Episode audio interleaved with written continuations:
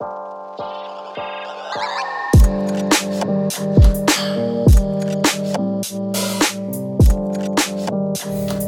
everybody, it is Scott and Zach. And Greg He is not here is yet. gone. He, it feels like he's been gone forever. He has since '87. We've been waiting. We've here's the been thing writing though. letters. Here's here's a question for you. How old were you in 1987? I was negative one. uh, Negative too bad. One. Yeah. How old are you? Seven? I was 11. Eleven? You were getting into your whatever the Christian equivalent of Metallica was. You were into Whiteheart in '87, weren't you? Oh, I wouldn't have known what Christian music was. Although, my first bigger concert was in 1986. So this would have been a year after, or, yeah, a year after Greg left. Yeah. No, in 1986, I went to a Stryper to Hell with the Devil Oh concert. yeah, Stryper. Uh, it, it was towards the end of the year. I was 11 years old, Yeah. and I remember the guitarist. he, during the band's break, he played where every note on his guitar was uh, it, the longer he held it, it said "Jesus loves you," and so he would go "Jesus loves you," Jesus loves, and I don't think I've ever screamed so hard in my life. I damaged my vocal cords. Screaming along the Strypers. Jesus loves Uh. you, guitar. guitar. And I mean, since then, music's really gone downhill. You know, It, that was the pinnacle. I, it's was- too bad that I had to be 11 years old when I was at the top. you know, we can only hope and pray for something as great to come back. And Uh, it's probably not likely. yeah, It's all been ruined by Spotify and Yeah. iTunes and Michael Scott. why Michael Scott? How is Michael Scott ruined things? Just because he's a ruiner of things? Yeah. Well, what's what's happening in the corner church world? Is, Greg is coming back today from vacation. That's what's happening. He was in Seattle. No, He was in Maine. no Northern California. He's in California with Greg and Kelsey's Kelsey were family. visiting. Yeah, his family too. No, just Kelsey's family. I'm pretty sure they stayed with his family. I'm just trying to put out as much misinformation as I can. Mrs. Barber, we know you're listening to this. Actually, this is the true test. Greg's mom. Greg's mom listen, to listens this, to this you? podcast, but if she's really a follower of this podcast, she will listen to it when Greg is not on it. Yeah. And I promise you that uh, she didn't get past the moment when you and I said, Greg's not here. Bump. Next. So, Greg's mom, if you're listening right now, that's great. Thank you for listening. Drop us a comment in the comments. in the comments section. Yeah, Uh, yeah. We've got a bunch of cool things happening in the corner church world. We've got our United service in just two weeks, bringing our three communities together, baptisms and and such at Worth Beach. 25th, Yep. 10 a.m. It's Sunday morning. We've got um, on the Tomorrow. thirtieth. What 30? What's on 30? on, on the thirtieth? We our fall retreat deposits are due. yeah, the two days before that, 28th and 29th, first ever Corner Church VBS. Yep, Corner Church VBS is 6 happening. p.m. Two, Two- hours a night. Two nights, in a four hours of VBS. Yeah. Uh, uh, we got about 20 spots available for that. I think about half of them are full, just under that. And so, pretty excited about that. If you want to have your kid come to it, or kids, if you're listening right now, Sign up now. I Oh, would. wait, don't I, I have a lot of questions for you if you're listening right now. uh, VBS, uh, sign up for Fall Retreat. Fall Retreat is coming in the 20th through the 22nd of, of September. And uh, yeah, those are the big things that are coming down. Tomorrow, marriage Q&A at your house, Scott. Yep. By the time this hits the ground, this that'll be long over. A bunch of veteran married people going to answer a bunch of questions. I've written some starter questions, like what would. So I want to ask you. Give me give me some insight. If you were going to ask a couple that's been married for over twenty years, Zach, how long have you been married? Nine years? Nine years. I think it's nine. I Wait. literally have to do math. What? Well, did you get married in the year two thousand? No, we haven't been married nine years. Seven years. Seven years. What month did you get married? April. April 2012. Yeah. We've been no, we've been together for ten years. But we, Okay. got, we got married seven years ago. Yeah. It's good. Um, I got years. I got married in December of 1996. Okay. I was eight. I just turned eight. you could have been the ring monkey at my wedding. Yeah. With my pants falling down. Yeah. We're showing a really good video clip this Sunday of weddings that have gone poorly. Yeah. Because you want you want weddings to go well. Yeah. Actually, you want them to be perfect. Wh- What would you What would you ask a couple that's been married for a long time? Uh, I would ask them, what is one thing that you thought was always going to be part of marriage that has dissolved? Hmm, That's good. I think one one of the questions that I actually didn't write down, but I've got I've been thinking about is uh, what was really important in the first decade of your marriage that is either less or isn't important anymore. Yeah. And is that a good or a bad thing? Should it be important again? Yeah. And the reason I ask that, why I want to ask that is because uh, sometimes I can get caught in many loopholes of thinking things are really important that aren't, or thinking things that are very important are not as important as they are. So Yeah. It'll be fun, lighthearted, focused conversation is what we call it. we'll see what happens. But you're here today. We are going to start our conversation around James. We're going to be spending the next couple months looking at James. Jimbo, all camel We, we call him Jim. Jim. And so we'll dive into that here in just a second.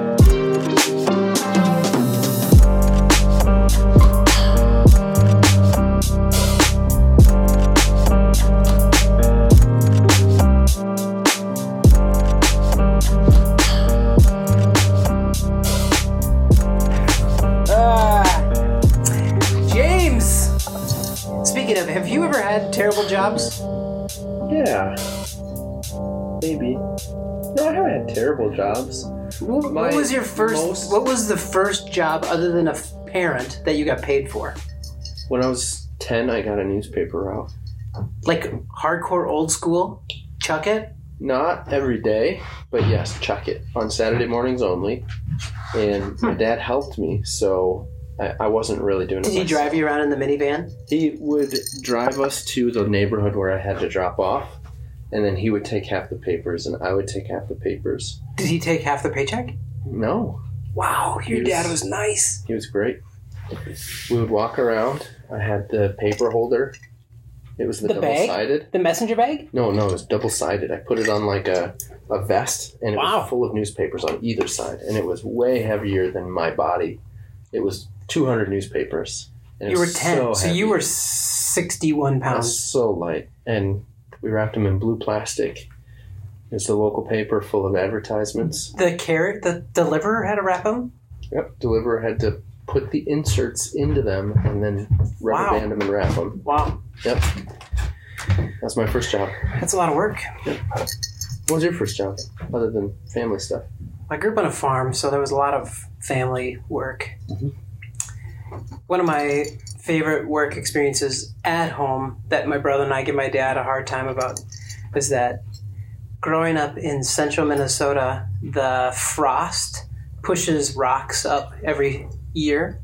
So you have to pick rocks every year. It it seems like logically what does it even impossible mean? what is logically impossible that the ground produces rocks and as an adult it still doesn't make sense Rock picking. so you wa- you drive a tractor with a rock wagon which is just a heavy wagon up and down the fields and then you have at least one person on each side of the wagon and you grab pick up rocks and you throw them onto the wagon Big rocks, little rocks. uh, All the rocks in depending on the crop. So if it was uh, if it was soybeans, you would do about big potato and bigger, and there would be lots of them. If it was something like alfalfa, like hay, you'd have to do smaller, so like baseball and up, a little bit even smaller than that Boy, and corn a little bit bigger. But uh, my dad paid my brother and I a dollar a load. which was a ton of money. In It was not. it was terrible deal. We give my dad the hardest time because we got uh, ripped off, and so it wasn't connected to time either. So my dad, we would get to the end of the field, and my brother and I would go, "It's full," and he would go, "One more round," and we would go up and down, and it would just like at the end, it would be to the last rock on top of that that trailer, and. Uh, What would you do with all these bad rocks? So you, every farm has a has many rock piles, and uh, it some of them are mind bending. There'll be farms that have been farmed for eighty years, and there will be rock piles as big as uh, like three or four gymnasiums that are about eight feet tall, all rocks from fields. From 80 years. Yep. Never, never knew. in my head, in logic, there should be a moment where you go, Well, I think we got the last of them. they still keep coming. How old were you when you did your last season of rock picking? But it's all through high school. Okay. Did Yeah. you get You start point- little. And the only thing that's different when you're little is that you can't pick up the biggest rocks. Did you consider it pure joy? I did. It was not joy. Yeah. I but I had growing up in the agricultural world, I I did a lot of helping other farmers, pulling weeds, doing all that kind of stuff and the reason I asked that, it's funny, is like you say, is that James we jump into, he he starts off with this consider pure joy when life is terrible. Anytime life sucks, be joyful. Yep. And the key is the why. He says, consider pure joy because it uh, produces perseverance. Hmm. Did you think? I thought the background into who James is or was is super fascinating. Yeah, I didn't know much of who James was until we started prepping this. I thought he was just one of the followers of Jesus. Turns out, Brother. a little bit closer, Brother. brother. And uh, I, the, he, he was known as Old Turtle Knees. Camel knees. old camel knees because he prayed all the time and his life ended and i shouldn't think of this as like fascinating You or love this. i love you it, love it so much. i Yeah. shouldn't love it but he when he was martyred for his faith which uh, probably normal people would say oh it's oh that's tragic Yeah. i think it's amazing and then Well, yeah. he was like his brother jesus he was taken up on the top of the temple. And i'm sure it, it probably was intentional. I i actually don't know if it was like hey your brother he was brought up here whatever. And they actually threw james off the temple. He landed and lived and then they stoned him. Don't you love that? I hate it. It's the worst. uh, yeah, that's a that's a rough way, rough way to go. It just. Oh. I don't like landing. Falling is okay. Landing is pretty rough, and then Yeah. I think a falling from a high distance and not dying, still being conscious, is bad. Yeah, I think if I were if I were thrown off something, and or if I fell off something, and I knew that it was too high to generally survive, I would do everything in my power to make sure that I didn't actually survive. That What? fall. No, I'm not- no. You fall from a, a 150 feet up onto sharp rocks. I'm not trying to not. I mean, just I need to. I need to get that out of the way as quickly as possible. You Can't- should. Can't survive. You should fall. YouTube search Oh. wingsuit crash. No. No. if you're looking for something uh, not rated G, do the YouTube search wingsuit crash. Uh, there are some some terrible things, but James he he writes this letter. He's Jesus's brother. He's uh, which, which is remarkable. Jesus or James had all. It being Jesus's brother, he could have said, "Listen, I knew this guy Jesus better than any of you. He was my brother, and you should steer clear of him." Or introduce his letter at least by saying, "Hey, this is James, the brother of Jesus." Yep. He doesn't. And then on the other end of it, he could have said, Listen, I'm Jesus' brother. You should all follow me. He's gone. Now follow me. And uh, he didn't do either of those. And, but James, old camel knees guy who was thrown off the temple and didn't die, uh, is not a very touchy feely guy. I like him because sometimes my responses can be kind of like James. No. No. oh, James. James. Uh, if if you asked him to do something that he didn't think you should do, he would have only one word for you. Just- No. and uh, which is it's different than Paul. Paul he says things like, "My beloved friend, come visit me soon. Bring my coat. I can't wait to be with you." James goes, "Hi." Consider it pure joy that you face trials of many kinds. And the, the the heart of this statement and what we're going to be talking about in this message, what we're talking about in this first chunk, is not the joy in trials. It's it's really the why. You're supposed to consider it joy when you face trials because it produces perseverance. Which what is perseverance? Because I, I thought like perseverance is you know you you withstand hard stuff so that you can get to one thing. Hmm. When you get to that thing, you're done. You don't have to persevere anymore. Yeah, Getting to something once, perseverance. Maybe. Uh, it's that's a piece of it. I I naturally gravitate towards the perseverance that is like on epic scale. The we were on the Titanic, except it wasn't the Titanic. It was one where oh, we were on the Titanic, we were on a lifeboat, and when they picked up all the lifeboats, they missed us. And we had to survive in the Atlantic for six months, and we had to eat each other and fish. Ugh. That, that maybe got a little dark, but but like perseverance is like this epic scale of survival or persistence. Hmm. Uh, you you ran a marathon. yeah, it sucked. I won't do it again. You speak about your marathon running with great affection. I really did not enjoy it, but you know, come to think of it, why did I even run the marathon? Why did you run a marathon? I think it came to my mind as well. I haven't run a marathon. Maybe I should run a marathon. Did you train? Yeah, I trained for six months. I was not a runner, so I went from not being a runner to running a marathon. It was Did- weird. Did you do a training? Did you follow a training Yeah. schedule? Yep. And I- you um, did it. I went from literally sitting in my kitchen saying I've never run, never been much of a runner except when I played soccer, which you run plenty in soccer, but I hadn't played for years. And my start of my training program was go out and run for 20 minutes straight. Don't even think about distance. Just get to the point where you can run 20 minutes nonstop. That was a start. Trained for six months. Got all the way up to just a 20 mile run before the marathons. Ah. The last the last five miles of the marathon were so hard.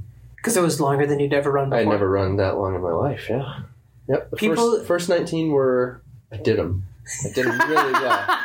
And then the last seven were just a slog. I've had a handful of people, I wasn't going to say many, but it's been a handful of people who have said that those last two or three miles of the marathon are just unbelievable. And, Yeah. and in my head, I go, you just ran 20. Yeah. How can three more Yeah. Be that bad? The last part of a marathon is actually the perseverance. It's not the six months of training and it's not the first 19 miles of the run. It's getting to that point and wanting to die and still going. Still going. my legs didn't want to work anymore and it just was like well i can stop or i can keep moving forward Every step. those are my two options take more steps or go sit down Hmm.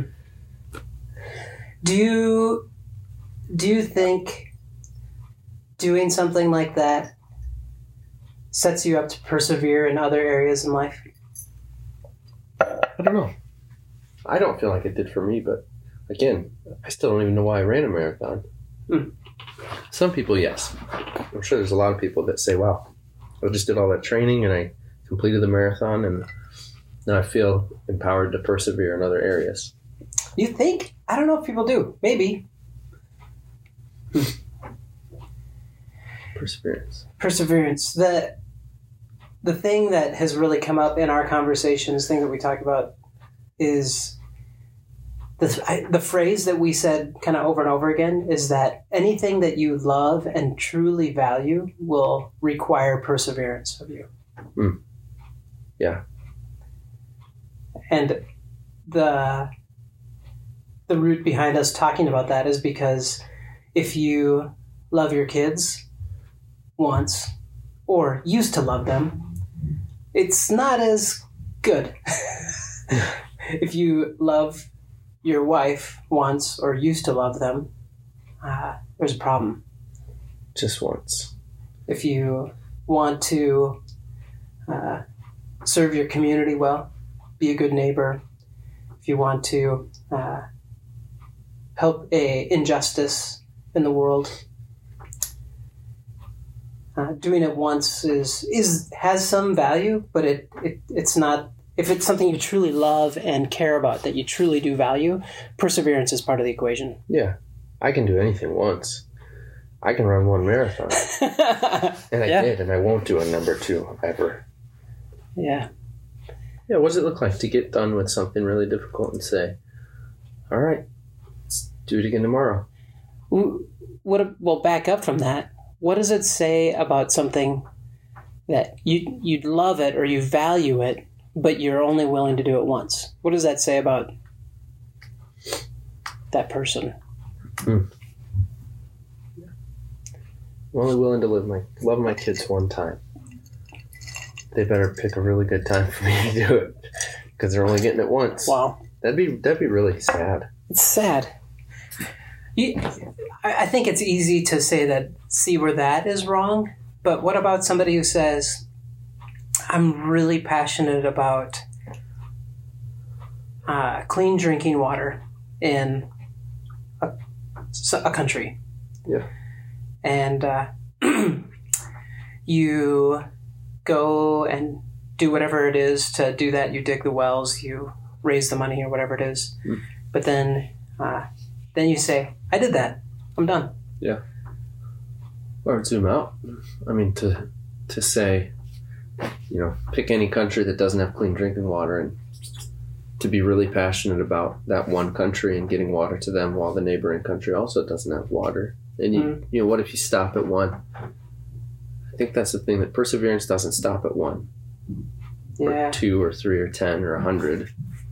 And I think there's still stop points in life, but perseverance is the thing that it goes to the nth degree. Well, you that brings up a good point because perseverance isn't necessarily about completion. Perseverance is about continuing the process. Yeah. You know, I didn't get clean. You know, using that illustration, I didn't get drink clean drinking water for everybody. Perseverance goes, but I can help with one more. But I can help with one more. Yeah. Yeah. Yeah. There's the other side of it of like being too overwhelmed by the gravity of any situation to you get crippled into not doing something and I think real perseverance probably allows us to see that it starts with the ones and then keeps going. Oh, yeah. There's so many people without water. Where do I even start? Yep. Start with one. Go do one thing and don't let it be the end. Hmm. So why do you think James ties together in his his letter, five chapters, he loves one-liners. He has 11 sections that are focused on these what it, it seems like his top 11 things to general issues that people should focus on. He's writing Jewish Christians in general, not a specific person or a Yeah. specific church. And so his first breath which is I th- it's got to be intentional. Yeah. He says, "Hi, greetings. Consider it pure joy when you face trials of any kind, because it produces, it yields perseverance." It's crazy because even Paul will start with, "I've been thinking about you. I miss you. I hope to come see you soon. Yeah. And now here's some stuff that I need to talk to you about." James says, "Hi. Here's stuff. yeah. And he yeah. didn't write it because people were celebrating their trials. Yeah. He who were the Jewish Christians that were scattered? Were the people that uh, were living in proximity of each other. Then Stephen was stoned, Mhm. and in that persecution, they were scattered throughout the entire region. And so he's writing to that general group. Yeah. And the, if if you're thinking to your life, remember when we were all close together, and then they killed Stephen? Yeah. Uh, that would make me pretty whiny. Yeah, yeah. I, I, I wouldn't be considering trials very joyful. I, I think it's, yeah, it's on purpose. There's this moment where persecution for the followers of Jesus was still really real.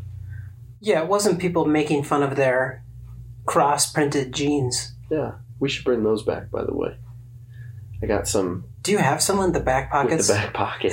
the yeah, the cross sword. Uh, I mean, this was people. Yeah, people were dying. Je- Dying. Jesus left and said that you- you're going to be persecuted. You're going to be flogged.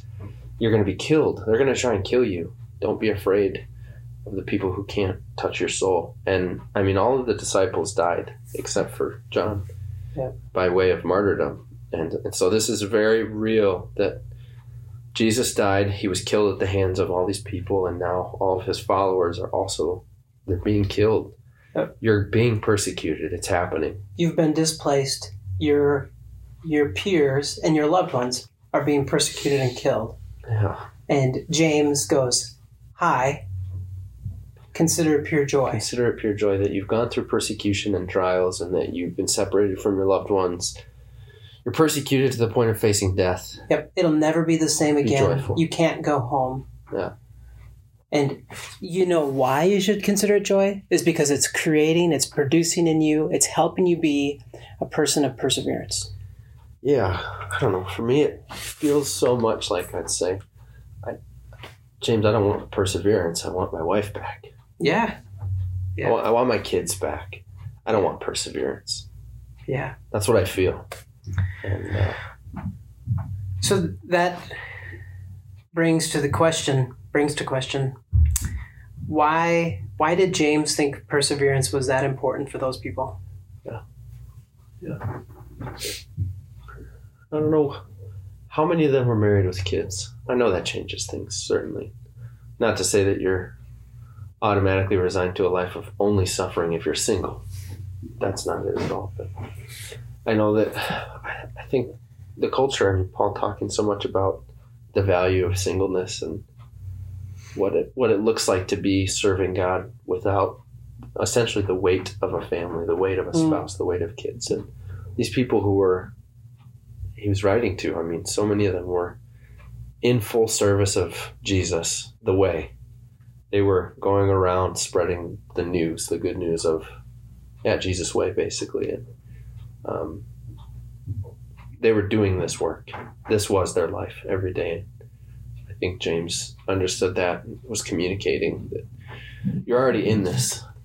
Yeah. And, and a lot of you probably don't have wives or children. You've committed your life to this. Don't give up. Don't give up. Um, Hmm. so that's Is that- Is there a bridge of connection to us then? I think so. I don't know the last time I was persecuted for my faith. I don't know if I've ever truly been persecuted for my faith. If anything, in high school, I can remember being like lauded for my faith by kids who weren't really Christians Hmm. because I did certain things certain ways, and like that was that was really cool that you did that. And I remember at the time being like, "Oh yeah, I'm not going to say anything." False secretly, humility. It was I no feel big deal. I feel super glad that they saw it, yeah. and so our culturally speaking, I mean, we live in America. We're super insulated from faith persecution. There are people dying today for their faith around the world. That's a reality. But where does where does perseverance tie into the need for perseverance tie into our faith?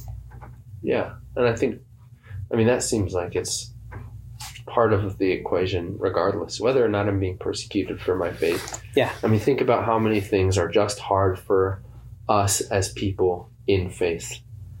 Yeah. Uh, again, I, I think man, being persecuted for my faith for, to the point of death, my family being held hostage.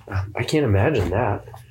But what does it look like in the moment where I have I have free time on any given day and I decide, yeah, God, I, I just don't feel like pursuing you right now. Yeah. I'd rather do this other thing, so I'm going to go do this other thing. Yep. That's not perseverance.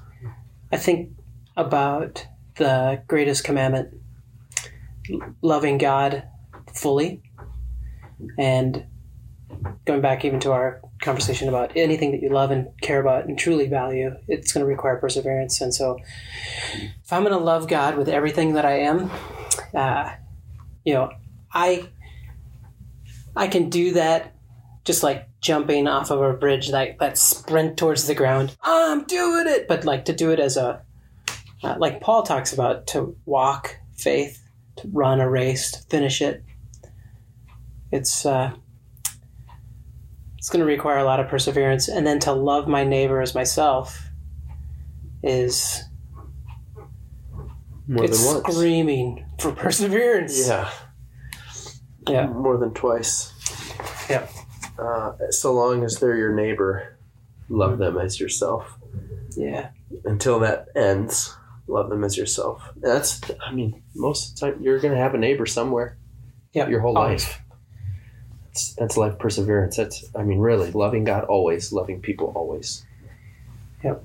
And to flip James' words upside down in that is that as you realize you need perseverance, as you face trials, recognize that this is a good thing because it's helping you get that thing that you need.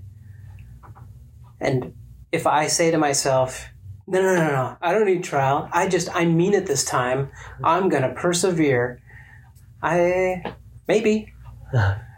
But the thing that produces perseverance, that has fruitfulness of perseverance, is trials. In the midst of those trials, I don't know if I have to be joyful about the trials, but I should be joyful about what it's producing, which is perseverance. Yeah, be, be joyful.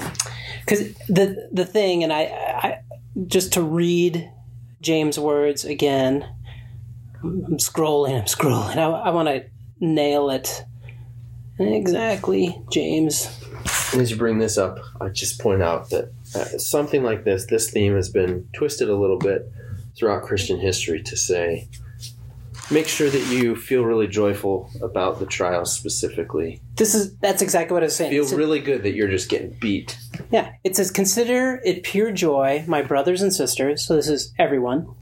Whenever you face trials of many kinds. Now, what you're talking about is that that's a there's a period, but it's not a period; it's a comma Yeah. because um, the thing that it feels gross to me is when uh, there's an expectation that when you're, you know, a loved one dies and you go, praise God. Yeah. Praise God. I'm, I'm so thankful for this moment. What a trial. And. I'm so thankful for this this trial. Uh, I'm feeling pain, and so because of this pain, I'm thankful.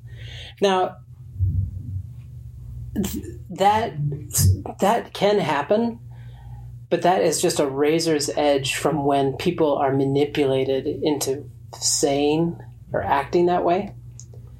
And that's when you know someone has a loved one pass away, and then the co-mourner comes up to you and goes, Consider this pure joy, brother.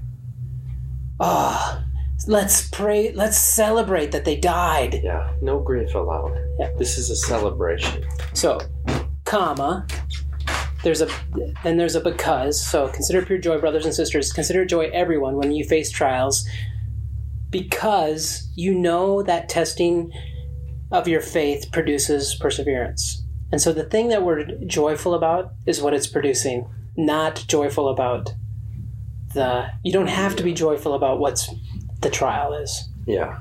And I think I think there is a process that as we experience trials in life, if we put this to practice, we will eventually get to a point, I believe, where we are encountering joy in trial. And we're no, we're not like excited about trial, but we, we've seen we've seen what it produces. Yeah. So so the marathon picture, any kind of workout picture. I hate working out. Even now, I tried to work out a couple months ago, and I got like four or five days in, and I gave up. And I hate spending time on it. But there's seasons in my life where I've worked out for like 12, 16, 20 weeks straight. And there's some days where I don't feel like it, but most of those days when I'm in it, I get excited to work out because I've seen what it's produced, the health that it's brought me, the strength that it's brought me. And uh, I'm not going to go home and like get excited next time my kids have to go to the doctor for some bad reason. No. But in trial, we get to see perseverance if we choose this process, and, and we actually get to see God build things in us. And His faithfulness when we are choosing perseverance is very visible. It's a razor's edge because on one side, it's this coerced, manipulated, uh, sometimes fake, sometimes just off joy and pain, masochistic. Yeah. It's like, and then it's it, it can look exactly the same. The razor's edge, the other side is that I do feel joy in the midst of struggle. Uh, it's because I know because God is comforting me, and because I know that this is refining and shaping me. Mhm. And so I, I I don't think we should just be crushed by all suffering. I don't think we should be forced to lie about pain that we feel. Yep. Um, I do think James he starts off with this is that perspective is important. Yeah. It hurts right now that Stephen is gone, and we're all all over the place, and we can't go home anymore, and we've lost our identity. We're now we're no longer Jews. We're because we can't go back to them. We're followers of Jesus, and who? What does that even mean? He's gone. Eh, like, there was so much going on, but their faith said that uh, in these trials, it's producing something in me. Perseverance, which is needed. James continues on, and he says after this, which is the tweetable statement in this, is that consider pure joy because of what it produces. And then he says, seek God's direction, uh, keep perspective of who you are. Reward will come with perseverance. On your way to perseverance, don't blame God on your way uh, to perseverance. Remember that everything good comes from God. And we'll, we'll dig a, a little bit deeper into those things, but uh, I love, uh, you brought up Hebrews 12 the other day. Yeah. Oh, I love Hebrews 12. It really, it continually speaks to my heart because my my value feels like it rides this wave a lot of times of like, yeah, God, I know you're seeing me as valuable, and other times where I'm like, no, God, there's no way you could value me. I'm, Hmm. I'm worthless. And Hebrews 12, it talks about perseverance essentially, and it talks about this picture of a race. Uh, as we're racing, as we're persevering, keeping our eyes focused on Jesus, Hmm. the the author of our faith, the perfecter of our faith, and says who for the joy set before him endured the cross, persevered the cross. And uh, growing up, you know, I knew that verse, but I never knew what the joy set before him meant. Hmm. Like, what does that actually represent? And uh, why did he go to the cross? No, the joy set before him. It was me. It was us. It was it was people. Um, he he endured the cross, scorning its shame. Other scripture says he's led like a lamb to slaughter. Uh, went so peacefully, didn't try and defend himself. He, he did it because of the joy set before him. Uh, what that's amazing perseverance. Like not just once when people were alive and he didn't have to give his life, and not just twice when his disciples failed for the hundredth time and he missed him, but going to the cross. I mean, full perseverance. Uh, did it for joy. And uh, if he can experience joy in the midst of that kind of trial, I know that there's a way I can experience joy in the midst of trial. And I don't know how to get there always, but if Jesus is dying on the cross, but in his mind he's seeing the joy set before him being us, I know, man, whatever whatever trials come my way, there's got to be something that is full of joy in the midst of that. And it doesn't make the trial easier, but it, it, it can keep my focus Yeah. um, that to me is powerful. It's moving. It helps me frame out the moments when I encounter trial or things that are hard, yeah, why should I persevere? Why should I even care about this thing? Because I don't, I don't want to. Uh, so yeah, where, wherever you're at, I mean, there's everybody's got maybe different things. What's what's the joy set before you in the midst of that trial? What trial are you facing, and what what joy do you have set before you? Hmm. Keeping that in focus. That's where James starts, and James is uh, relentless in these these five chapters. He he piles a what what feels like a lifetime of his learning, his understanding, his growing with Jesus, has seen his ministry, and now after Jesus' death and resurrection, ascension, he says, "All right, I'm going to put here in five chapters everything that is really important to everybody, and it's dense, it's heavy, it's challenging." and uh, we're going to spend the next weeks digging into it. James has uh, a parallel tone with the Sermon on the Mount and with Proverbs. Uh, Proverbs being definitely texts that he knew all of his life, and uh, Sermon on the Mount, Jesus' teaching, uh, was obviously influential to him. And we have a reading plan. It'll be in the comments or what is it, the notes section of this podcast. Uh, read James, read Proverbs together. we encourage you to do that. Uh, thanks for listening in. This this is not something that you can be delegated to do. Be joyful, my brother, Yeah, as you're whipped. But this is something we need to choose. go do it. Choose it. Yeah, Thanks for hanging with us next week. Greg will be back. and I'll be gone. Man, We've been on rotation. You were gone two weeks ago. Yeah. Greg was gone last week and this week. I'm gone next week, and then uh, two weeks from now, nobody will be here. We will have Really? a podcast full of music. oh, we'll just be doing a Kenny G best of Kenny G. Yeah. Sax love. Oh, on that note, talk to you guys later. Bye.